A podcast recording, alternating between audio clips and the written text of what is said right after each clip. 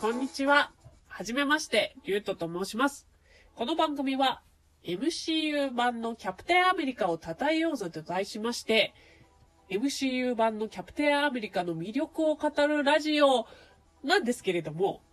今回はフォロワーさんからリクエストいただいて、ライアン・ジョンソン監督のナイブズ・アウトという映画についてお話をしたいなと思います。まあ、キャプテンアメリカ役のクリス・エヴァンスが出てる映画なので、全くつながりがないわけでもないということで、今回は番外編です。ナイブズ・アウト。どういう映画かと言いますと、ある晩世界的な、世界的に有名なミステリー作家のハーランという老人が自室で亡くなっているところを発見されるところから物語が始まります。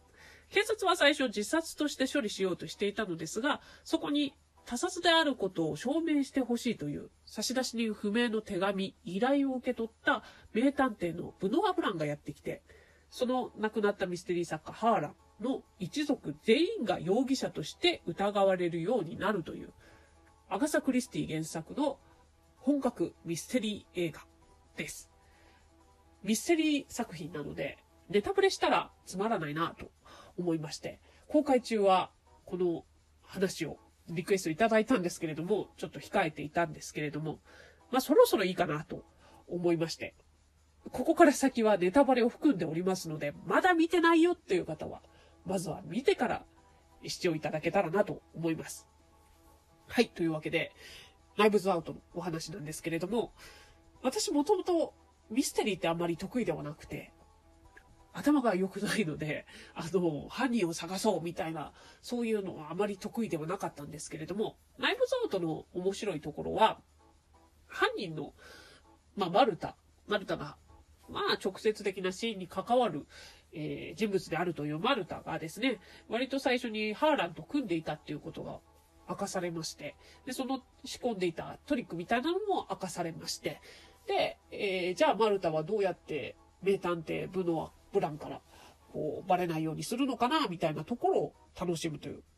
古畑任三郎だったりとか、刑事コロンボ的な、犯人がすでに分かってる形式の進み方をするので、こういう作品って、こう、ミステリーでありながら、こう、人間の心理的な部分、こう、いつバレるんだろうみたいなドキドキ感みたいなところが楽しめるので、そこがまず楽しかったなと思いました。で、もう一つ、えーブランを、に依頼を出したのは誰なのかっていう謎が残されていて、で、そこが最後まで、こう、ぐぐっと引っ張られるので、2時間、まるまる楽しめるエンターテインメント作品だったなと思いました。で、1回目はそういう楽しみ方をしたんですけれども、こう最後のシーンで、ママルタが、こう、家を結局全てを相続することになって、こう、家族を、一家を見下ろしているシーンがあるんですけれども、まあ、そこのね、したたかな表情を見たときに、当に彼女って、ブランが言ってたように、こう翻弄されているだけのお人よしの少女だったのだろうか、という疑問が湧きまして、もしかしたら、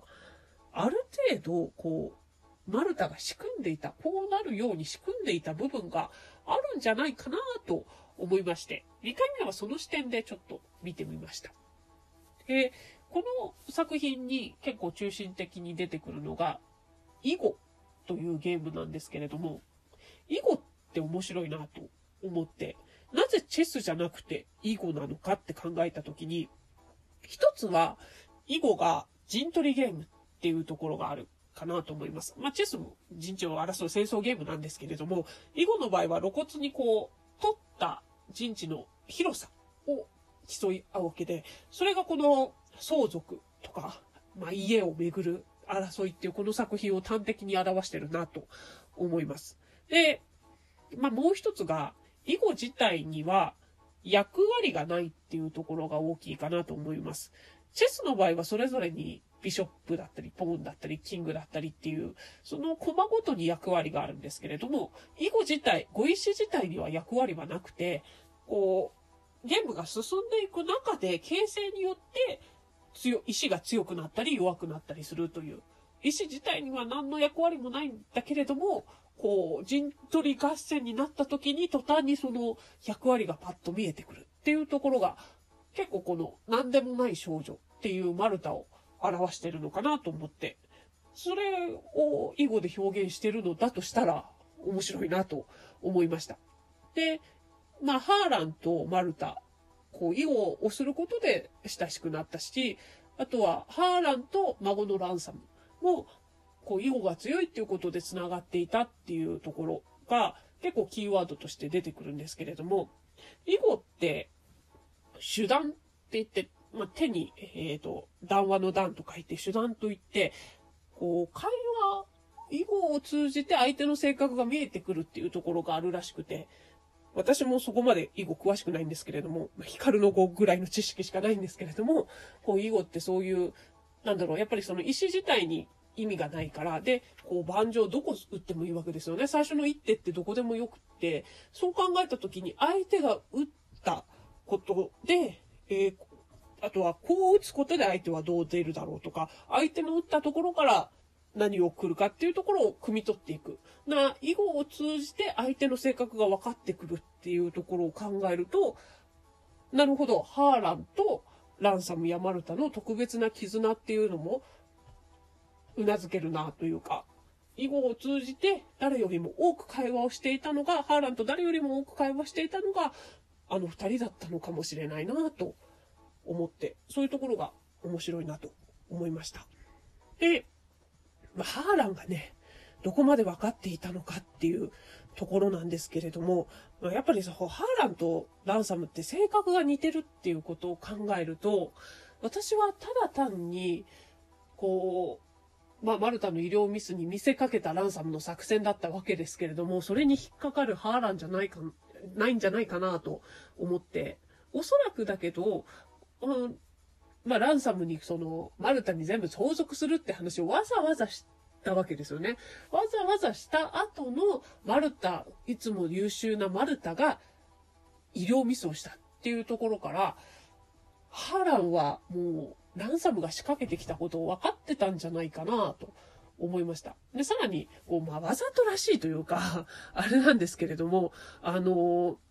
こう、マルタが医療ミスした、まあ、モルヒネを刺されたって思った時に、えー、モルヒネの効果知らなかったと。今度トリックに使うためにメモしようかなみたいなことを、ハーランが言うんですけれども、それも、ランサムがモルヒネの効果を知っていたとしたら、その理由は、おそらくハーランの手伝いで、ミステリー作品のね、あの、トリックの調べ物の関係で知っただろうから、ランサムが知ってることをハーランが知らないわけないと思うんですよね。それ考えるとちょっとわざとらしいセリフだなと思って、だから、あの時点で、ハーランはランサムが仕掛けてきたっていうことが分かっていただろうし、もしかしたらランサムが何かを仕掛、何かしら仕掛けてくることを狙ったんじゃないかなと。そのゲーム好きっていうところがあるんでね。あの、ハラはゲームをいろいろと仕掛けるのが好きだったと。で、リンダとかも含めてみんな、あの、ゲーム、彼から、父親から出題されるゲームが大好きだったってリンダも言ってたように、そのプレイヤーを家族全員仕向けて、だから、ある意味平等というか、あの、マルタになんとか勝てるのであれば、家族に相続権が行くし、マルタに勝てないような奴らだったら、あの、相続する気はないみたいな、そういう宣戦布告みたいなところがあったのかなと思いまして。まあそれ考えるとね、マルタはただ巻き込まれただけでかわいそうだなっていうことになるんですけれども、でも、マルタが、だからそうなるとどこまでハーランから話を聞いていたかですよね。あのトリックを仕掛けられたっていう時に、もしかしたら相続の話は知らなかったでしょうけど、ある程度こう、勝負というか、なんだろう。あの誰が犯人かとか、あのそういうところまで、あの、犯人っていうか、あれか、それは医療ミスだと思ってたからあれなんですけれども、何かしらこの家族が、ハーラに仕掛けたんじゃないかみたいなところは感づいてた可能性があるなと思いまして。だってみんなのいろんな秘密を一番知ってたのはマルタだったわけで、あの、ハーランが危ないみたいなところは多分マルタも分かっていた可能性があると。そうすると、誰が犯人かっていうところも含めて、あえてマルタは、そのハーランが仕掛けた、えっ、と、一番最初に始めた、その、自殺に見せかけたトリックに乗るっていうことをあえてマルタもしたんじゃないかなと思って。マルタの頭の中で反響するハーランの言葉みたいなシーンがあるんですけれども、その中で、なんか、ハーランが、こう自分はわからない部分があるけど、君ならきっと真実にたどり着ける的なことを言ってたはずなんですよね。だから、マルタ的にも、ランサムがやったってことまでは分かってないけれども、家族の誰かが、こう、ハーランが死ぬような何かを仕掛けてきたんじゃないかって疑っていて、あえてそれに挑む形で、ハーランの作戦というか、その、ね、あのトリックに協力するっていうことに乗ったんじゃないかな、というふうに思えてきて。そうすると、ただただ巻き込まれたマルタではなくて、あえて果敢にこう、ゲームに乗っかるマルタっていう囲碁とかにも強い丸太っていうものが見えてくるかなと。そ、そんな気がして、そういうところもちょっと楽しかったなと思いました。2回見て、私はランサムのお母さんのリンダが好きになったんですけれども、アハーランはバルタに4人をバッサリ切ってやったって言って。で、4人ってのはウォルターとリチャードとジョニーと、あとは、まあ後から発覚するランサムっていうことで、リンダはあくまでこう、愛しい娘だったんだなって、こう、浮気されたりとかね、そういうところもあって。で、父親から借金してますけど、彼女だけは会社設立して、あの、経営自体は独立してやっていたので、そのあたりも、ハーラン的には結構リンダは可愛がっていたんじゃないかなと思いました。なので、ね、あの、まあ、マルタと、えー、ランサムのめぐる戦いみたいなところも含めて、で、ハーランがどこまで分かってたみたいなところも含めて、この話は楽しかったなと思いました。時間ギリギリなんですけれども、ナイブズアウトの話させていただきました。ご視聴ありがとうございました。